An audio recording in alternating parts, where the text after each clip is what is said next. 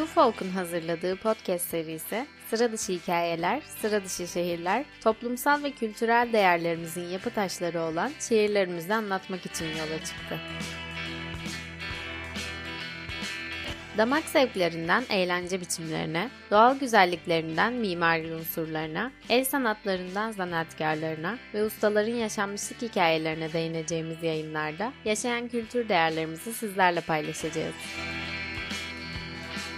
Ben Selin Sever ve bugünkü konumuz yaşayan zanaat, ipek böcekçiliği.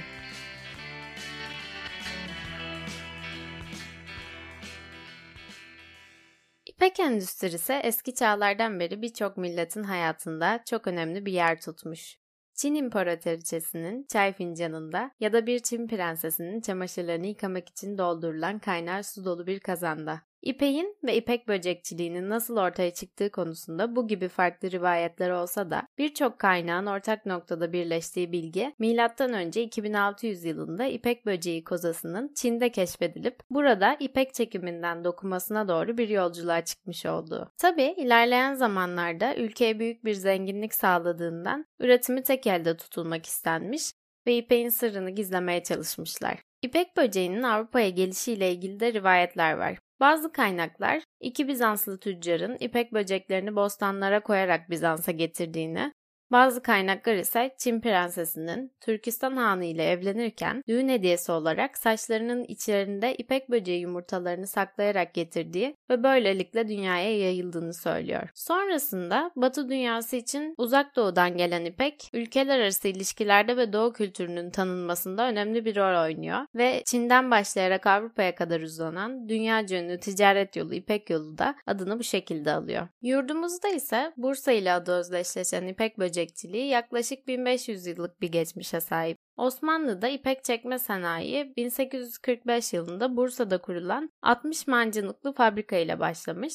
İlerleyen zamanlarda da Bursa ve İzmit dolaylarında kurulan ipek çekme fabrikalarının sayısı 85'e ulaşmış. Ve 19. yüzyılın ortalarında Osmanlı dünyanın önde gelen ipek üreticilerine rakip hale gelmiş. Bir yazıda Bursa için ipek böceğinin doğduğu değil, doyduğu topraklar denildiğini okumuştum. Aslında tam anlamıyla Bursa'yı ifade ediyor bu başlık. Çünkü Bursa Ovası ipek böceğinin beslendiği tek bitki olan dut ağacının yetişmesi için çok uygun iklim koşullarına sahip. Uludağ'dan gelen kar suları da ipekli ürün elde edilmesinde gereken bir sarf malzemesi. Çünkü ipek böceklerinin beslenmesi, kozaların kaynatılması, çekilmesi, boyanması, baskının yapılması, durulanması gibi evrelerde kullanılıyor ve kozanın hassasiyetine uygun saflığa sahip olduğundan dolayı da ipliğin gerçek kalitesinin ortaya çıkarılmasında önemli bir role sahip. Biraz da bu küçük böceğin marifetlerinden bahsedeyim. İpek böceği lavrası ördüğü bir kozadan 800-1200 metre arasında ipek ipliği üretebiliyor. Ortalama 6 haftalık ömründe 132 saate yakın bir uyku dönemi geçirip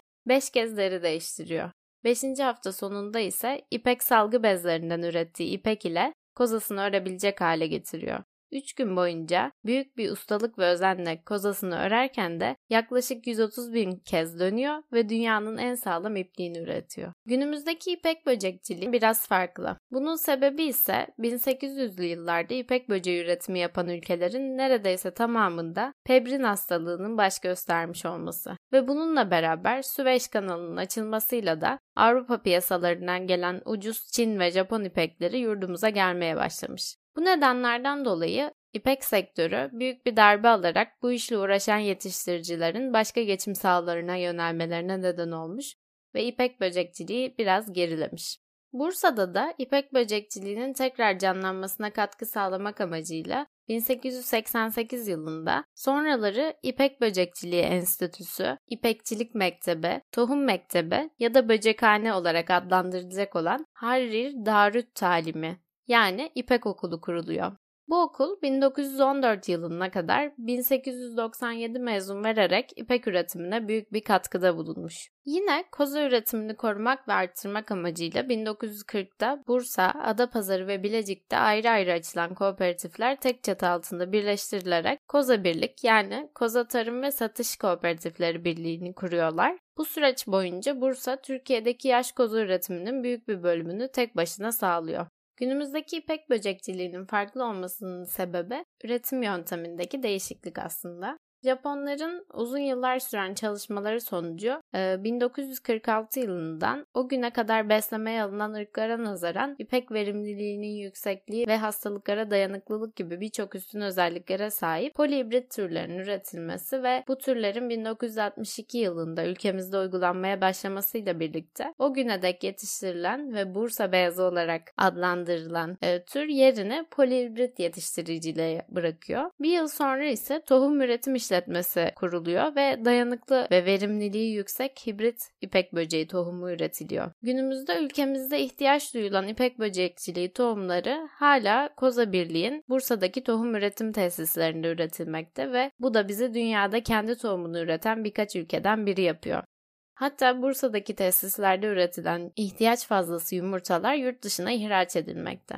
Koza ve İpek söz konusu olduğunda benim de Bursa'da doğup büyümüş biri olarak Bursa'ya her gidişimde renkli vitrinlerle dolu dükkanlarını gezmek ve sonrasında bahçesinde bir kahve içmek için mutlaka uğradığım bir yer olan Kozan'dan da bahsetmem gerekir. Kendi ipliğe dönüşürken Bursa'yı da bir tekstil merkezine dönüştüren İpek böceğinin kozaları 1491'de 2. Beyazıt'ın yaptırdığı Kozan'da toplanıyor ve İpek kozaları tüccarlarına satılırken bu kozalardan elde edilen kumaşlar da yine Kozan Ozan'daki ipek dükkanlarında satışa sunuluyormuş. Bugün de Han'da ipek ürünlerini satan dükkanlar hala mevcut. Ancak çoğu fabrikadan üretilen ürünlerden oluşuyor. İpek böcekçiliğinin isimlerine ilham olduğu İpek Han gibi başka hanlar ve çarşılar da bulunsa da Bursa'nın İpek ile olan hikayelerinde ilk adı geçen yerlerden Kozağan. Yakın geçmişten günümüze Bursa ipeğini ve ipek böcekçiliğini sürdürmek için yapılan birçok çalışma var. 2013 yılının İpek Yılı ilan edilmesiyle birlikte Bursa'da yerel belediyeler ve halk tarafından başlatılan çalışmalar hız kazandı. 2015'te Büyükşehir Belediyesi'nin başlattığı Bursa İpeği Yeniden Hayat Bulacak projesi kapsamında Muradiye'deki İpek Fabrikası yeniden üretime açılmış. Çiftçilere koza üretimi süreci için gerekli imkanlar sağlanarak üretimin daha sağlıklı koşullarda yapılabilmesi adına var olan dut bahçelerinin bakımları ve yeni dut bahçelerinin oluşturulması için gerekli çalışmalar da başlatılmış. Bir marka olarak kabul edilen Bursa İpeği, coğrafi işaret tescil belgesi alarak da 29 Mart 2019'da tescil edilmiş kültürel değerlerimizden biri. Vakit ayırıp dinlediğiniz için teşekkür ederiz. Yeditepe Üniversitesi'nin katkılarıyla yayınlanan Sıra Dışı Hikayeler, Sıra Dışı Şehirlerin bir sonraki durağında buluşuncaya dek hoşçakalın.